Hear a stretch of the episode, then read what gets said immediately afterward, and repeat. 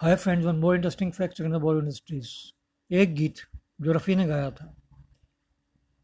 जिस दिन से मैंने तुमको देखा है, इस दिल में एक सपना सा जागा है। इजाज़त हो तो सुना दूँ।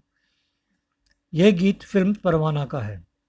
इस फ़िल्म में दो स्टार्स थे। एक नवीन निश्चल और नेगेटिव रोल में अमिताभ बच्चन। वही अमिताभ बच्चन आगे चल के हिंदी फ़िल्म इंडस्ट्री के शहनशाह बने। क्या आप जानते हैं? Thank you